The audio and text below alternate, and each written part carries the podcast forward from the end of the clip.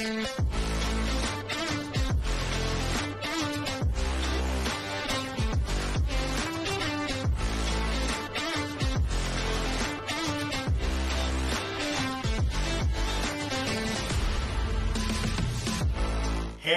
hey, hey, hey. Happy New Year and welcome to season number three, episode number one of the Cold Calling Podcast. I'm your host, Larry Long Jr., CEO, Chief Energy Officer of LLJR Enterprises. Just a reminder, we are back again. The Cold Calling Podcast is powered by our friends at Monster Connect. Arr! Remember, leveraging technology to deliver actual conversations. Can you hear me now? We're focused on B2B sellers, helping you connect with decision makers 8 to 12 each hour so that we can take our sales game to that next level. Now, remember, this podcast is also geared to take your skills as a cold caller, as a sales professional, as a sales leader to that next level. We want to help you succeed in sales. Now, joining us today, episode number one for 2024. Give me some more in 2024. You are in for a treat. Today's guest, hailing from East Germany, he's lived all over Dublin 25 years. After being a world traveler, I hope I get this right. He spent time in Canada, in England. He's been all over. He's got experiences with Deutsche Bank with Lufthansa. I don't even know if I'm pronouncing that right. PayPal and LinkedIn, where he actually started Sales Solutions, which we now call Sales Navigator. That's just the name a few. Got me tired thinking about his background. But now he's the CEO of Alpha BGS Commercial. He's going to bring us some great perspectives, some great insights around cold calling, around sales, around business. If we can give a warm cold calling podcast welcome to my man, Frank Hattann. Woo! Welcome, welcome, welcome, Frank. You're clearly the Chief Energy Officer. Thank you for the very warm welcome and Happy New Year, Larry. Oh, man. Thank you for joining us. Now, Frank, this might be episode one of season three, but we still like to kick things off with a segment that I call Who, What, and Why. In a nutshell, who are you? What do you do? And why do you do it? The mic is all yours.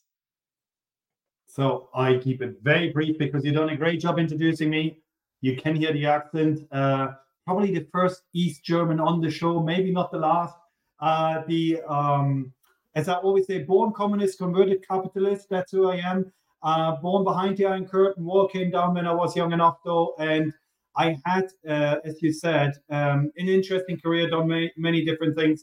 A lot of blue chip companies have been 23 years in different management roles, and started uh, last year my own business and be now my own boss, which I thoroughly enjoy. And um, why am I doing it? Look, I'm too young to give up. One, um, we all need to make money. That's what we're in for. As I said, converted capitalist. But um, I also enjoy really dealing with people, being out there. Um, and uh, the, the great thing now, having had uh, some of the experiences, being able to pass it on, being able to kind of share some of the wealth uh, in regards to experiences uh, is something I thoroughly enjoy as well. Is that kind of it?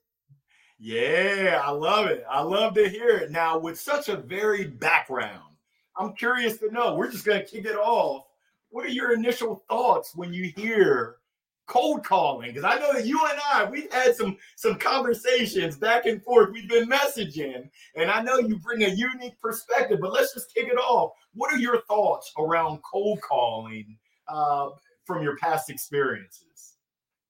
Uh, you mentioned, I mean, uh, I've been part of the founding team of Sales Navigator. I managed the European business when we started it off, and our big goal was to get rid of cold calling. So not a big fan is probably where I would lead. But as I said to you before uh, when we were chatting, uh, I'm not saying cold calling hasn't got a place, uh, but there are ways to make them first of all warm. And I listened to a couple of uh, your contributors um, in in past uh, seasons, And uh, I think a lot of it was said already about how to make that actually a warm call rather than a cold call. One thing I truly believe in calling is always part of a sales cycle where it is kind of a complicated implementation, a difficult decision making process, or an expensive product to sell. There are really a need for interaction and for uh, at least call, sometimes even face to face interaction. So I'm never talking about getting rid of calling but I don't like it to be cold. I will not want to buy something if somebody just said, Hey, dude, have you got 30 seconds for me? Probably not likely to lead to a sale. But if somebody reaches out the right way, even through a call, and actually makes it really kind of relevant to me, maybe. That's kind of, in a nutshell, my view on call calling. I love it. Now, the next logical question is how do I do that? I know you said that we got to heat it up. Oh, I'm chilly over here. It's ice cold, Frank. How do I make that cold call warm?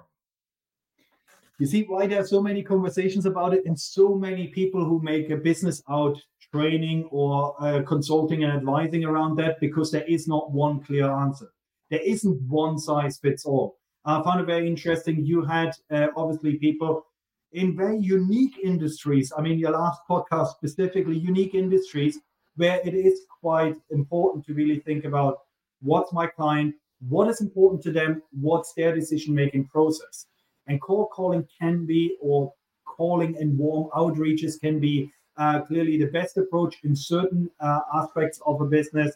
Certain businesses, I would recommend, do not start with cold callings. They, they reach out differently. Again, if it's a larger um, sales cycle, a big decision making process, complicated implementation, cold call not likely to lead you to um, a good lead. However, maybe calling is part of that sales cycle as well and sales process, but multiple touch points is often the, uh, often the, the kind of right approach there.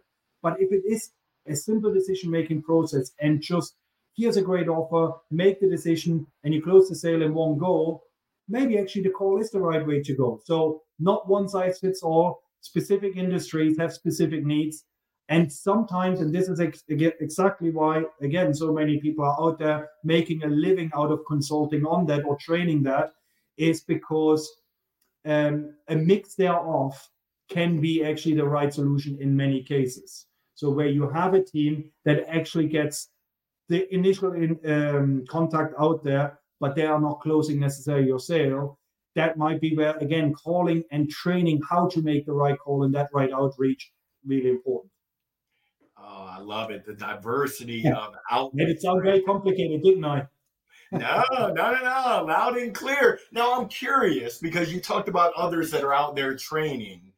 Alpha BGS. What is it that you do?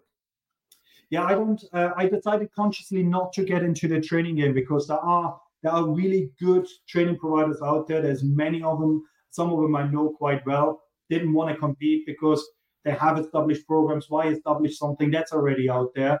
Um, and it's not my forte. Like I, I'm advisory is, is really what I focus on, uh, and working with businesses that either really kind of still at their very early growing stages or established businesses that uh, try to change the game. So advisory is something I focus on mainly, and I do a fractional leadership business uh, in that as well, where I basically go in and do work hands on.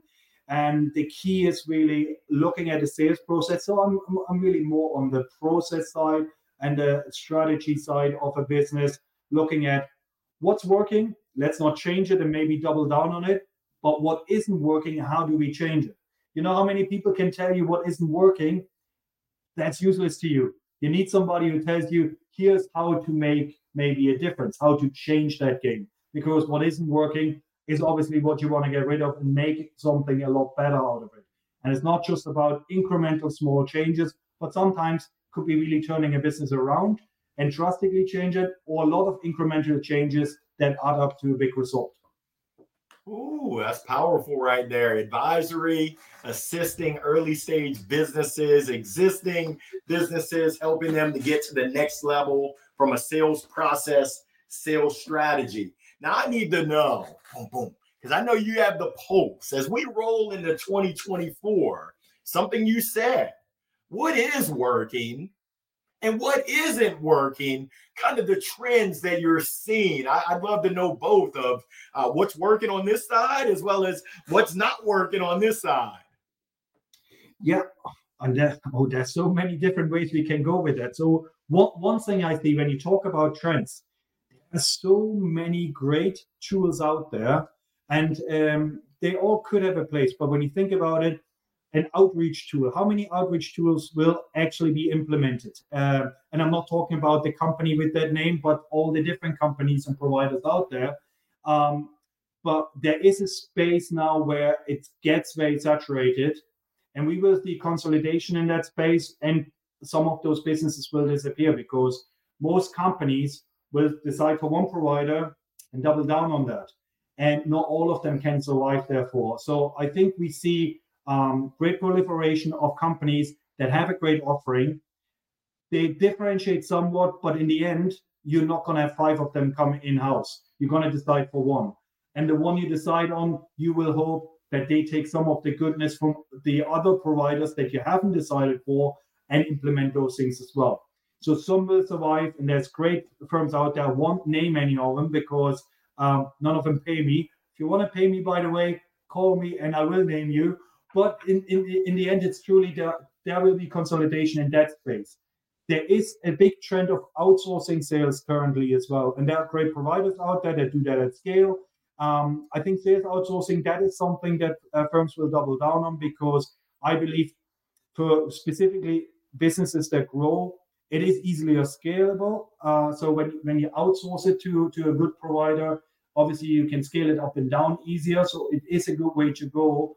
But again, this is kind of a path where people make decisions early on and can get it quickly wrong as well because if you go, for example, as a growing business or startup to a large outsourced provider, you will always be a small fish in their big pond.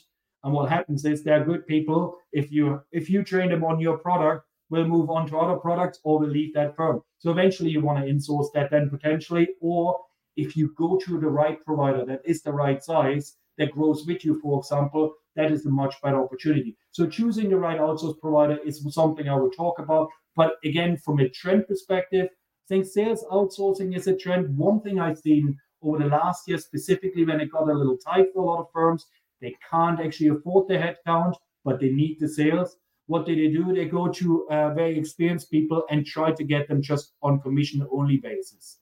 Now, that works potentially for some businesses, and it actually can work for a lot of sales professionals because you're now uh, the master of your own time. You're not reporting to a boss. You can do this for two or three firms if you do it well. However, I think there is um, uh, an end to this eventually for individuals as well because they leverage their network. You can only call your network on so many things so many times before they not pick up the phone anymore. And then it becomes really that cold slog of calling out again, making new pipeline, and really actually doing the real sales job. And that's when probably people turn off that again. But it's been something I've seen over the last year, a trend people trying to hire people rather or rather than hiring them, bringing them on board as external. We pay you on commission only, and I think that is just because they had funding issues, their money issues. They will want to have more security and have it in house again. That might be something when we see the economy pick up and, and, and the job market pick up, probably fizzle out, not disappear, but fizzle out somewhat. So those are two trends I definitely see very uh, dramatically coming this year already at us. But specifically on the technology side, I think too many offerings, they will consolidate and some of them will disappear. Uh, that's something I would expect sometime this year to start happening already. Ooh, that's powerful. So many outreach tools, the consolidation of tech, the outsourcing of the sales function, as well as what you described. I call that getting creative of leveraging sales professionals with experience, tapping them for a commission only arrangement. Now, now I like to call this spill the tea, and I need you to spill the tea because I did a little bit of research, and you self-proclaim that you're not your average business leader. Come on, Frank. Tell me what does that mean? You're not the average business leader. What? Say what? All right, great call. Now I now now you got me uh, on the hot seat. But uh, look, first and foremost, um, I use that only once every call. But uh, let me be frank with you. It's a sentence I would usually say. Uh, but yeah, this is this is one thing I think most people who work with me and know me well. Um, I'm pretty straightforward, but I try to be always constructive. I had to learn that over time. Um, being straightforward is an excuse sometimes for people to be rude. That's not me. That's not what I'm trying to do. But when I see something not working, I will call it out. But again, always with the hindsight of how can we make it better? Here's how I see a problem and a solution to that problem. You will find that is something I do. And that's not what the standard business leader would do. Uh, because a lot more people are concerned about their reputation and their growth paths and whatever. Uh, if you look at my background as well, uh, very varied industries, uh, varied roles. I'm I'm not hungry for titles, or um, I used to call uh, the, the, the sales leaders that I work with or others I know um, empire builders. It's not my thing. It's about building the right business and building the right team to get the right results. And sometimes it's not the biggest team that gets you the best, best ROI. And that's specifically something I was always very keen on, um, making an impact rather than building an empire. Uh, so therefore, I'm not your average business leader, not just because I have a unique accent. I appreciate you being frank with us. Now, I, I, I noticed that you have a diverse and just a varied background. Lufthansa, PayPal, Deutsche Bank, LinkedIn. I mean, you've been everywhere. I'm curious, what are some of those top sales lessons that you've learned along the way? And specifically, I'm now stepping in for our audience. If I'm a BDR, if I'm an SDR, if I'm a lead generation leader, I'm in, in that parallel what can you pass along to me that will benefit me as I go about trying to be the best that I can be?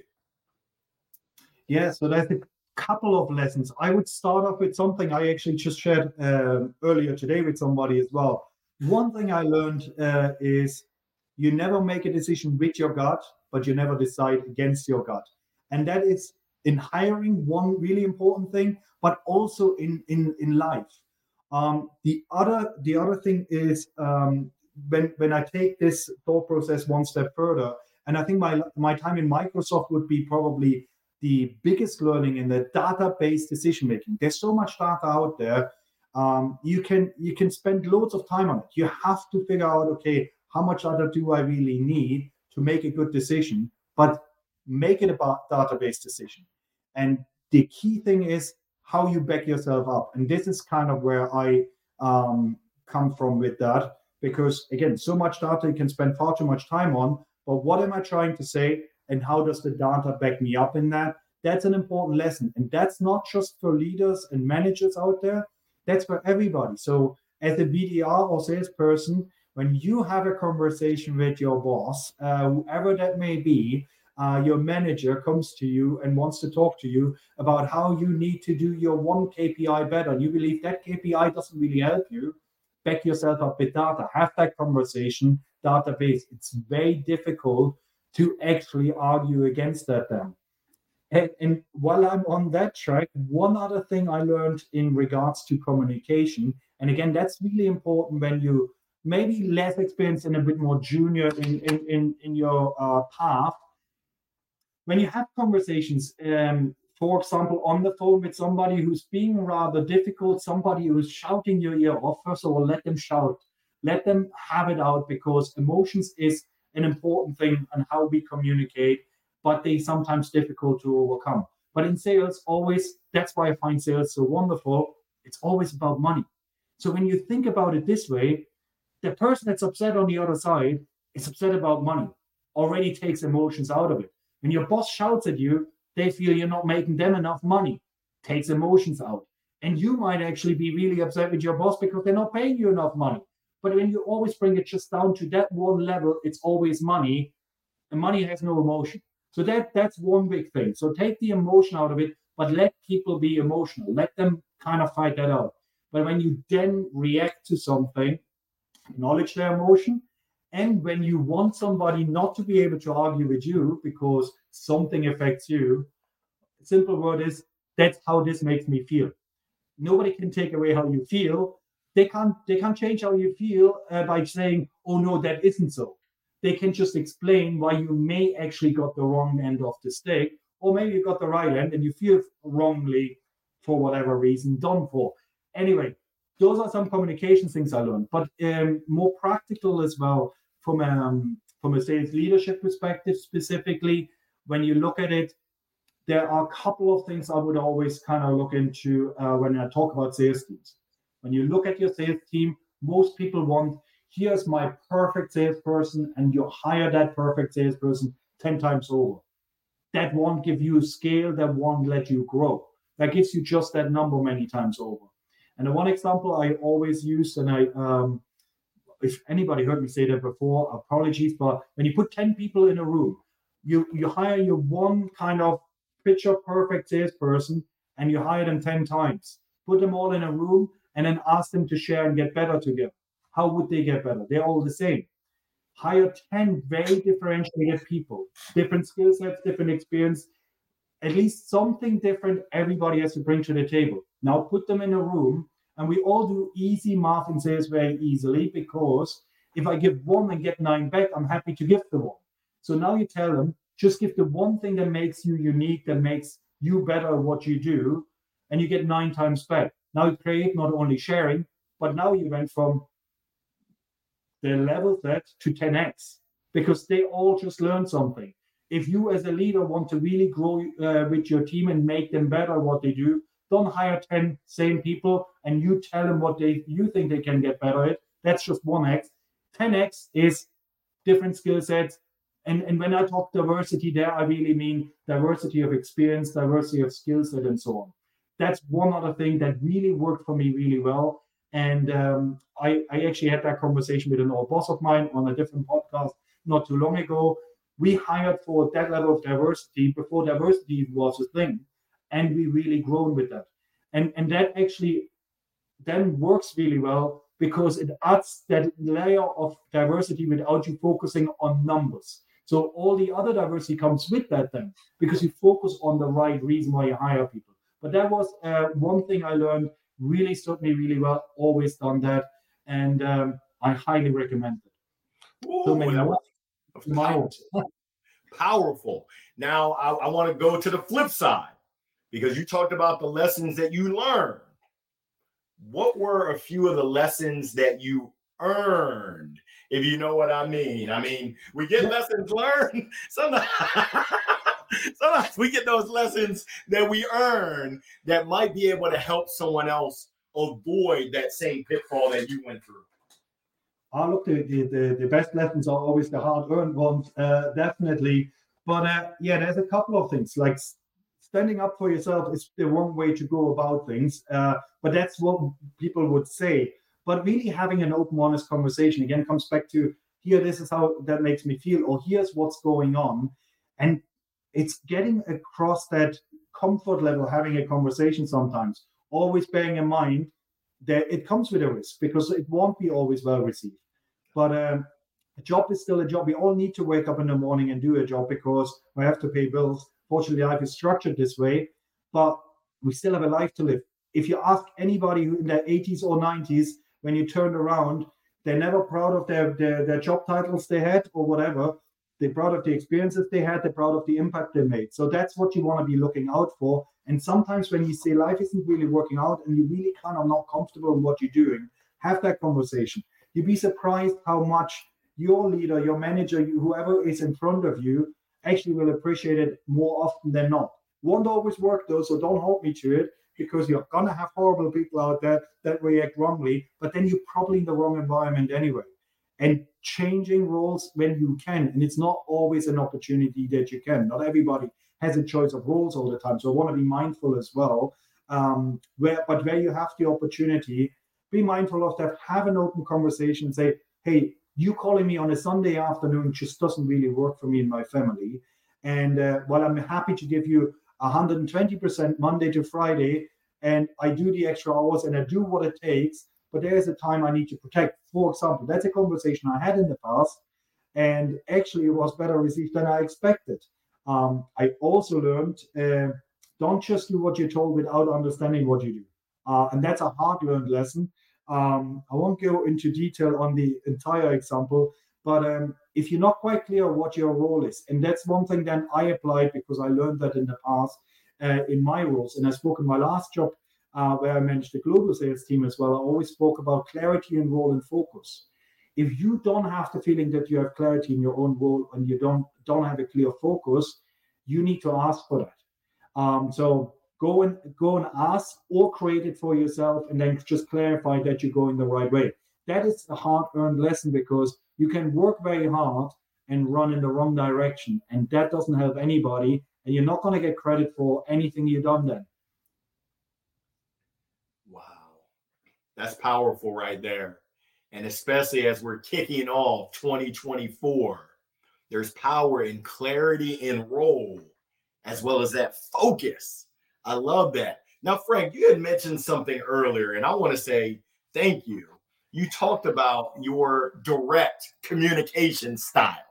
And uh, my wife and I, we just got certified in the DISC um, communication style. So I love that awareness while also realizing and reiterating that's not an excuse to not be a nice person, but being direct. I like that. Being direct, what advice would you give right now if I'm a cold caller, I'm in an organization that has a requirement for me to make cold calls. Let's just say I have to make 50 cold calls every day. What advice? Speak to me. What advice will you give me on the do's and the don'ts? That's your job, regardless of my opinion on cold calls. Um, like you need to learn what, what's your best trait to actually connect with people because all about connecting with people and look there there are all the different theories the first 30 seconds or the first five seconds by the next seven seconds all those things are fine what you want to get is as many of those kind of learnings into you you can watch uh, ted talks and watch podcasts like this one the more you can educate yourself of different ways of doing things because there isn't one way that works for all. It doesn't exist because we're all different people. We have different ways to connect to people.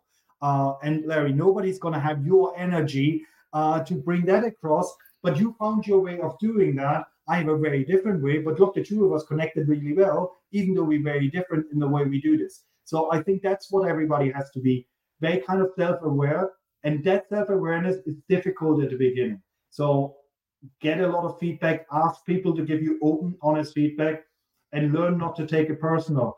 Uh, that's at the beginning very difficult. Now, with a bit of age, and I'm a little older now, it's much easier because I, I again, I take emotions out of this. But when I was younger, that wasn't always easy. If somebody told me something, that gnawed on me, and I kind of felt bad. But why would you feel bad? Somebody's actually trying to help you. Somebody takes you aside and gives you maybe hard hitting feedback think about it, they didn't have to take the time to do that.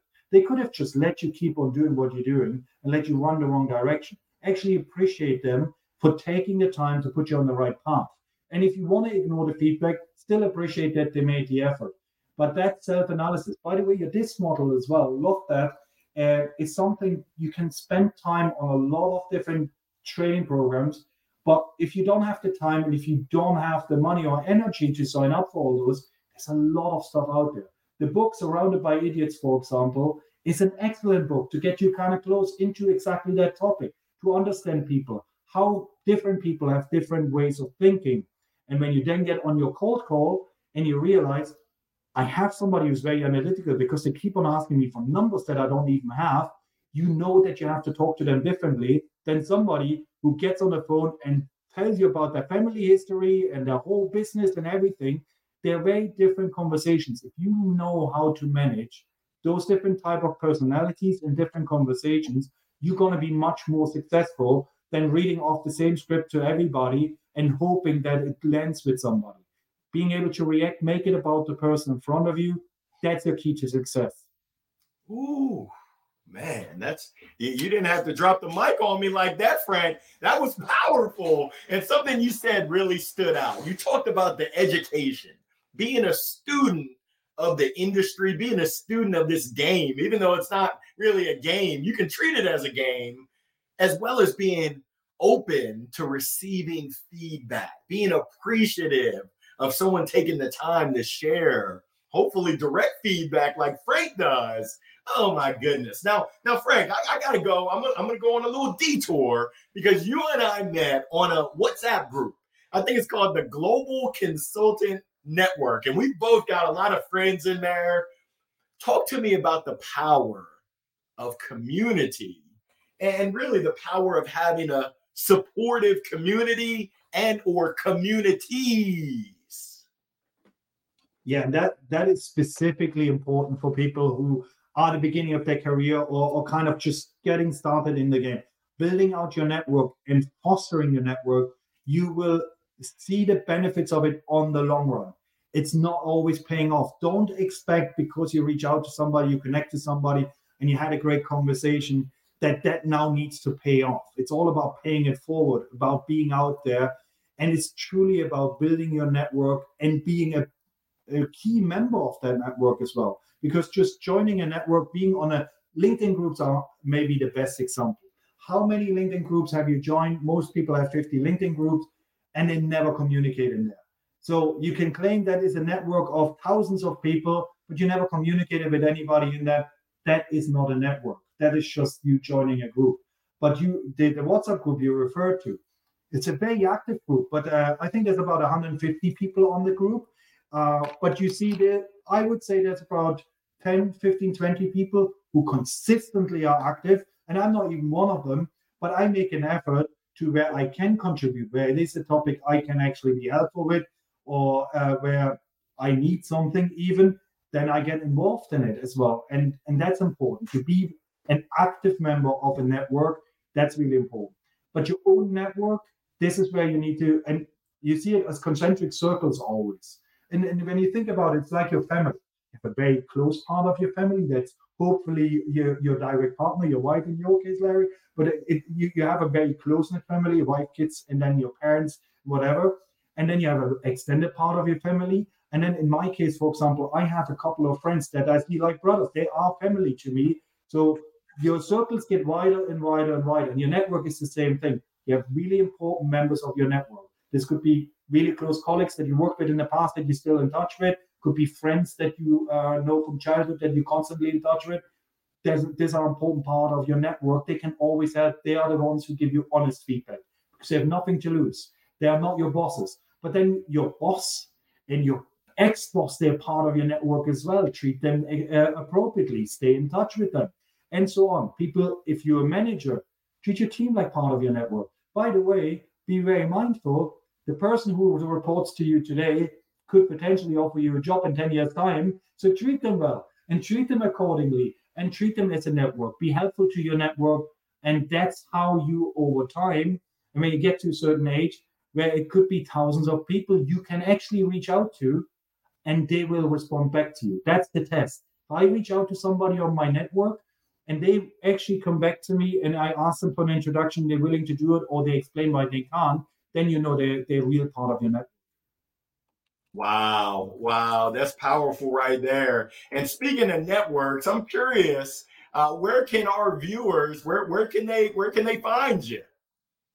Oh, obviously on LinkedIn. Uh, so you see the name uh, uh written here. So reach out to me on LinkedIn, no problem. Uh, I have a website, alphabgs.com um, which you're welcome to check out as well uh, if you want. But uh, other than that, oh, look, uh, you've done that very nicely. Thank you. Yeah, um, find me on LinkedIn um, and feel free to reach out. I'm uh, have it set to open network, so you can send me an email without getting your email uh, count down. Wow, that, that's powerful. Now, you had mentioned earlier about the consolidation of technology. I mean, when when I look at some of these tech stacks, uh, my head. I think I'm getting a migraine just thinking about some of the tools and tech that folks are, are, are using.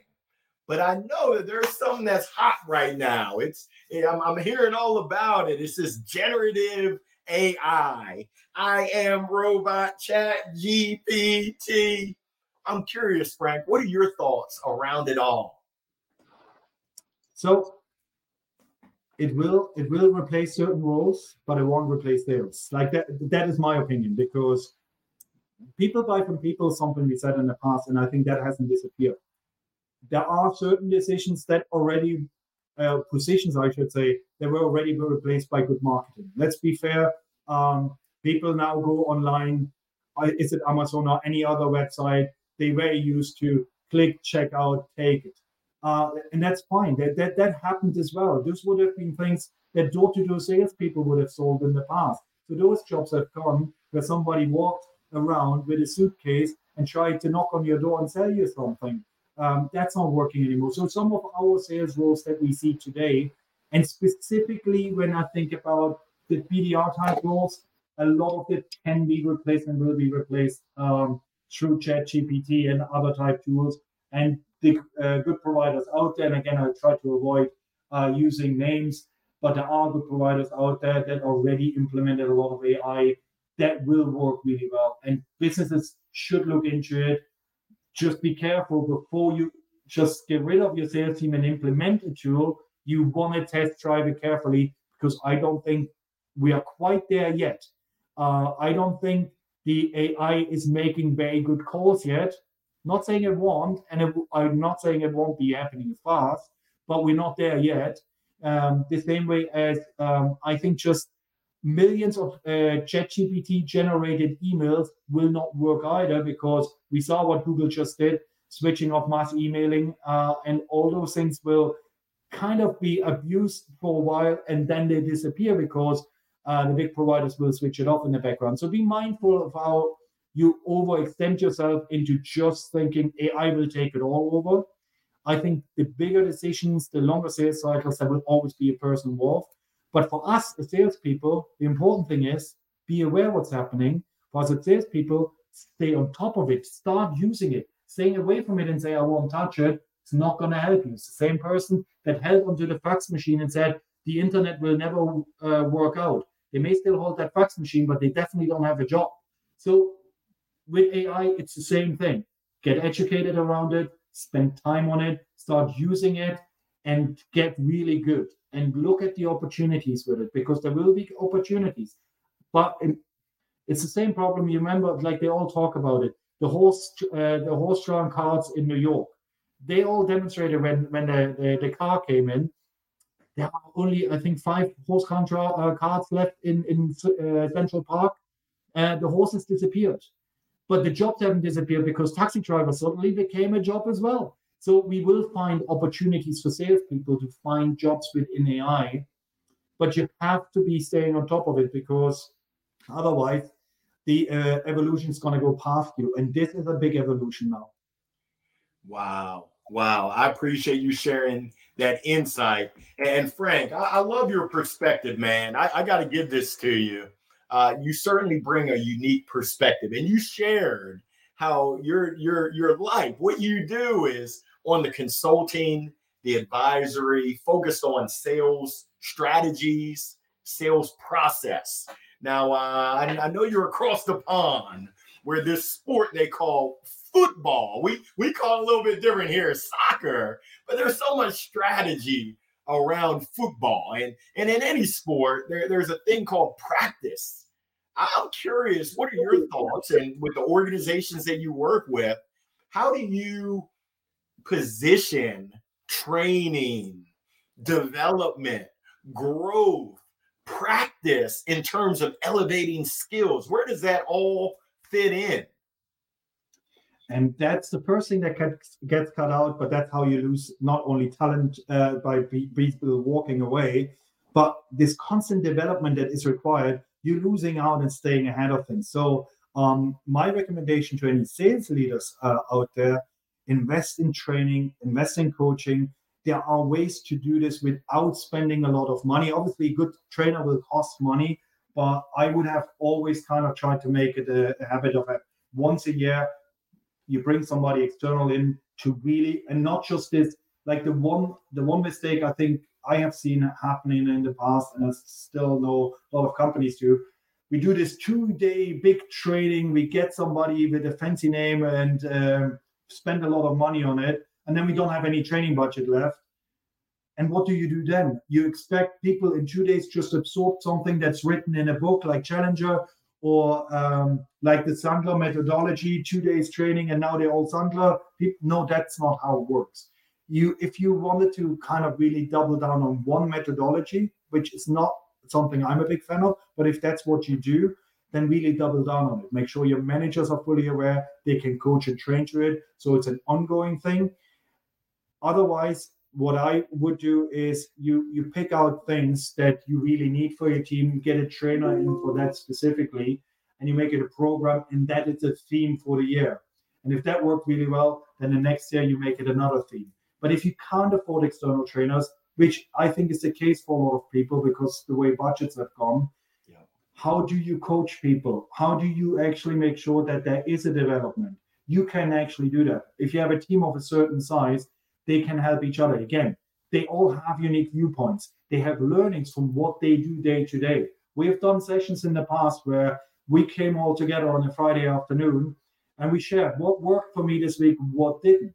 And when a team shares that rather than a manager telling them what to do, they will listen differently.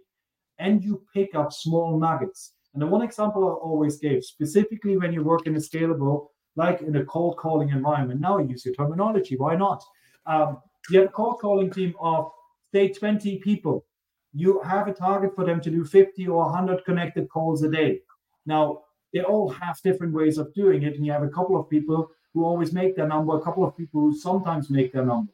Yeah. And they all say they don't have enough time because whatever, data entry or whatever, there's always an excuse why something isn't working. Talk to your people that actually make the number. Why is it working for them? It's maybe a 15 minute saving in a day. But think about if you make 100 calls a day, 15 minutes is that extra call. And if you have 20 people, it's 20 extra calls a day. For your team, that means now 20 extra calls done. In a week, 100 extra calls done. If your entire organization is 100 people, think about how that multiplies. That's what scales. And it's about everybody bringing, or maybe out of 20, only five people bringing a 15 minute idea to the table. You now have over an hour in it and that all multiplies. So create that environment of learning from each other, of constant learning, of constant innovation. When you get that right in an organization, first of all, people feel now they have a part in the growth because they've been listened to. And your frontline people who do the job every day, they might have better ideas than you how to make it better because they do the job every day. They're not just looking at data, they actually on the core phase of it. So that's what one recommendation. If you don't have budgets, that's the minimum you can do. Figure out ways how to get the team to learn from each other. Figure out who's doing what well, and it could be a fraction of their job that they're doing well, but scale that into the rest of the team. And somebody else does something else well, you give that back. So we're all learning, we're all improving, but the entire number is actually going up. Ooh, that's powerful. And Frank, what I'm hearing is sharing is caring when you give your people, you create the space and the environment for them to share. Now everyone is able to rise. I appreciate you sharing that. Now, I'm curious because I'm hearing from a lot of sales leaders out there, a lot of business leaders, it's tough for me to motivate my people. Can you help me out? I'm a leader. My reps are out there. They're making 50 calls a day. How how do i keep them motivated? They're they're getting bopped over the head. They're they're they're striking out in in this game that we call baseball. I think across the pond they call it rounders maybe. They they always chuckle. I know baseball isn't big but how do i keep my people inspired and motivated? Yeah so first first is always ask the question why are you not motivated what's the difference now to what it was last year when you seemed more motivated. Oh, I'm not making enough money, or people are not picking up my calls. Okay, let's have that conversation. So people not picking up your calls. Why is that? Are we calling the wrong people? Are are you actually getting feedback from your clients um, that we should implement for in the firm? Uh, because if you're not connecting and everybody else has that experience, clearly nobody's happy. So let's figure out how we change that game because just telling me things are not great, that doesn't really help. I said to you earlier, it's about pointing out a problem and making a suggestion how to make it better. Make that a culture change in the team as well and saying, hey, We all can raise our hand and say, this isn't great, this isn't working. But then please also give an idea, even if it's not a great idea, even if we won't implement it, but I want to hear it. What should we do differently? If you say to me, I shouldn't make 50 calls a day, I should only make 25, I have no problem with you saying that. But how do we make that number? How do we get to our revenue number by the end of the month? Because ultimately, it's not really about the number of calls you make. Ultimately, it's not the number of connections you make. It's about the revenue number we generate through that. But we made a calculation that 50 calls get us two connections, two connections get us one opportunity, and 100 opportunities we generate in a week get us 20 closed deals by the end of the month. That's how we calculate this, and that's why I said you need to make 50 calls. If you can tell me you can get me those 20 closed opportunities by the end of the month without us making 50 calls, hey, I'm more than happy to listen. Obviously, let's figure this out together. And don't say it in a facetious manner by, hey, you don't have a better idea, better get back on the phone, leave me alone, because that won't motivate people. Generally, have that interest in figuring out are there better ways of doing this? Have we got the wrong KPIs? Because KPIs, keep in mind, are actually just leading to an end result. The focus should always be what's our end result. And if it's truly just we getting paid to make 100 calls a day, that's because we work in an outsourced environment and we only getting paid per call. Sure, look, make your calls. But in a sales organization, more often than not, you have a revenue target. And your KPI was somehow drawn to get you to that revenue target. Right. If we can't get to that revenue target with your 50 calls a day anymore, maybe there's something we need to change. But the revenue target won't change. So let's figure out a way. How do we get to that revenue target? Maybe we change KPIs, but we still need to get to a number. Wow, you make some valid points. Asking questions, showing that you care, being open to exploring other ways to get to that goal. Now, you made a, a great point. You referenced the formulas. We got a lot of spreadsheet warriors out there. I'm I'm looking at some of the leaders that are listening in. The calculations of you've got to make 77 calls every day. Um, being that we're seeing and all the statistics show that especially in B2B SaaS sales, the percent of goal attainment is on the decline and it's declining drastically. I'm curious uh, given that trend, what are your thoughts around how do we fix that? Because it, I'm just going to be honest with you, that doesn't sound good. Like, I don't want to be in a position where I'm set up to strike out. I'm I'm set up to fail. That that's not appetizing to anybody. What are, what are your thoughts there? Yeah, and to all our uh, spreadsheet warriors, as you call them, um, the key thing is just making more calls uh, and hoping that you get the same percentage out because we have seen a decline of the connection rates. We have seen a, a decline of um, conversion rates from connected calls. So just hunting more people down doesn't really help you. So what do we need to change?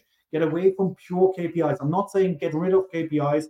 We need KPIs. And I'm looking at spreadsheets as well. I always want to do data-based decision making. But if your KPIs are not working for you anymore, fundamentally, are we doing the right outreach? Have we empowered our people to have the right conversation? Is there somebody who's actually having more success? And what is that individual in my team doing differently?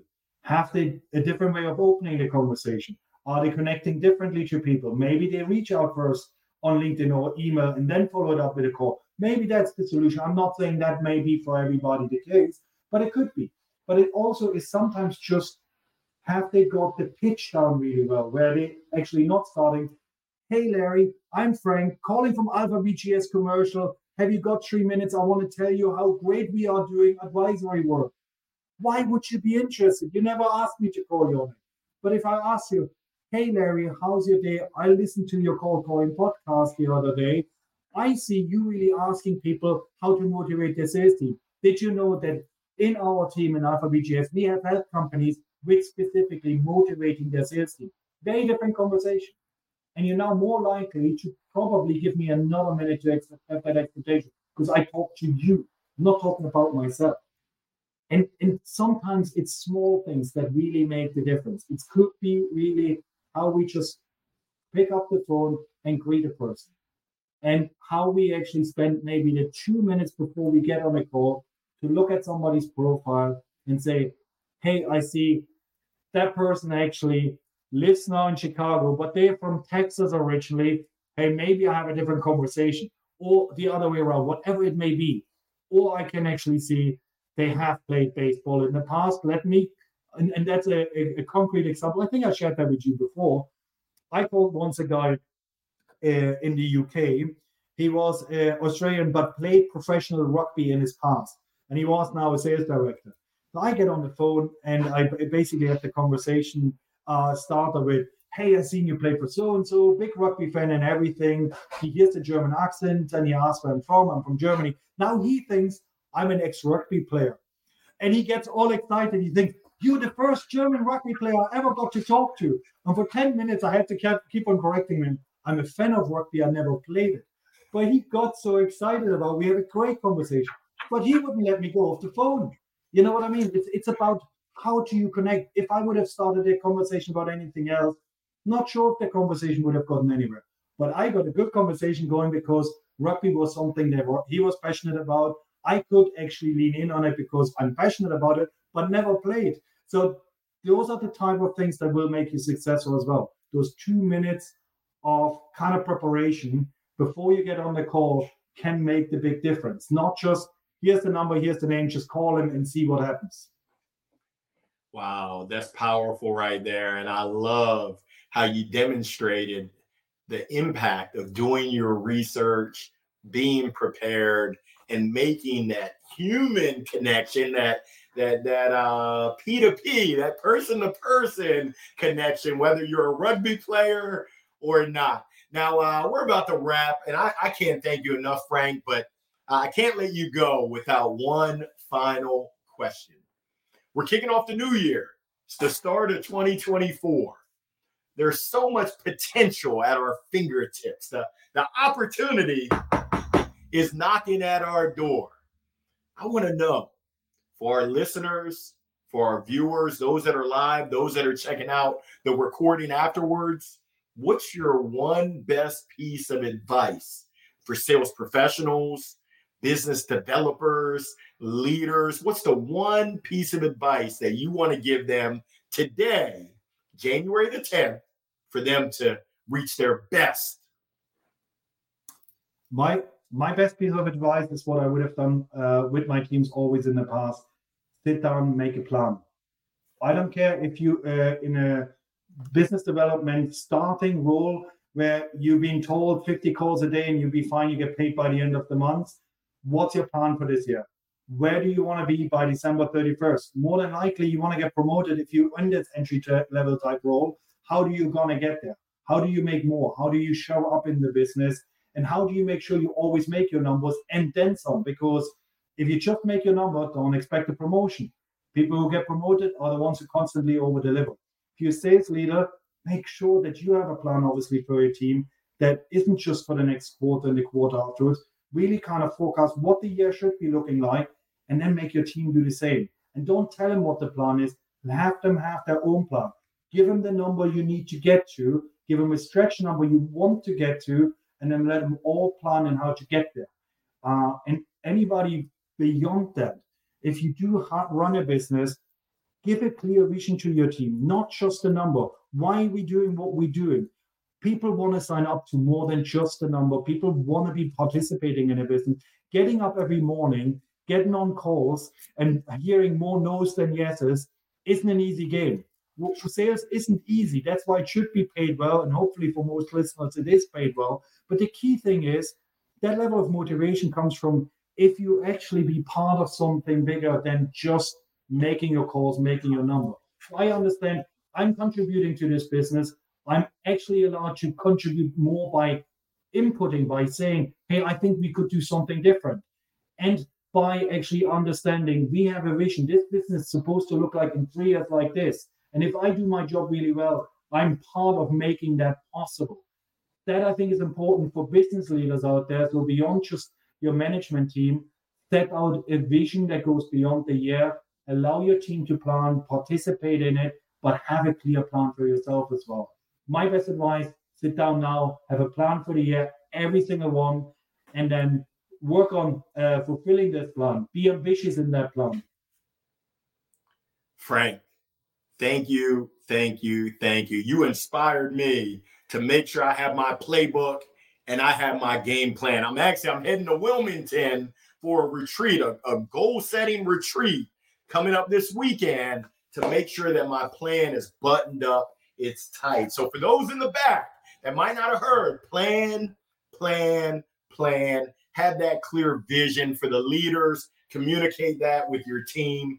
Frank, I can't thank you enough. I appreciate you joining us today on the Cold Calling Podcast, and I wish you all the best and continued success. Larry, thanks very much for having me. Truly been a pleasure, and uh, hopefully we stay in touch. Oh, we most definitely will, Frank. And whatever I can do or our viewers and listeners can do to support, please let us know. For all those that tuned in, thank you so much. This is a reminder.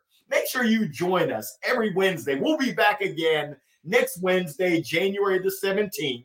Same bat place, same bat time, 1 o'clock Eastern, 10 o'clock if you're on the Pacific time zone. And we're going to keep that great momentum that we built from from season number two into episode number one, season number three. We're gonna keep that rolling into the new year all year long. So from from my heart to yours, thank you for tuning in. We will see you next Wednesday. Bye for now. Peace.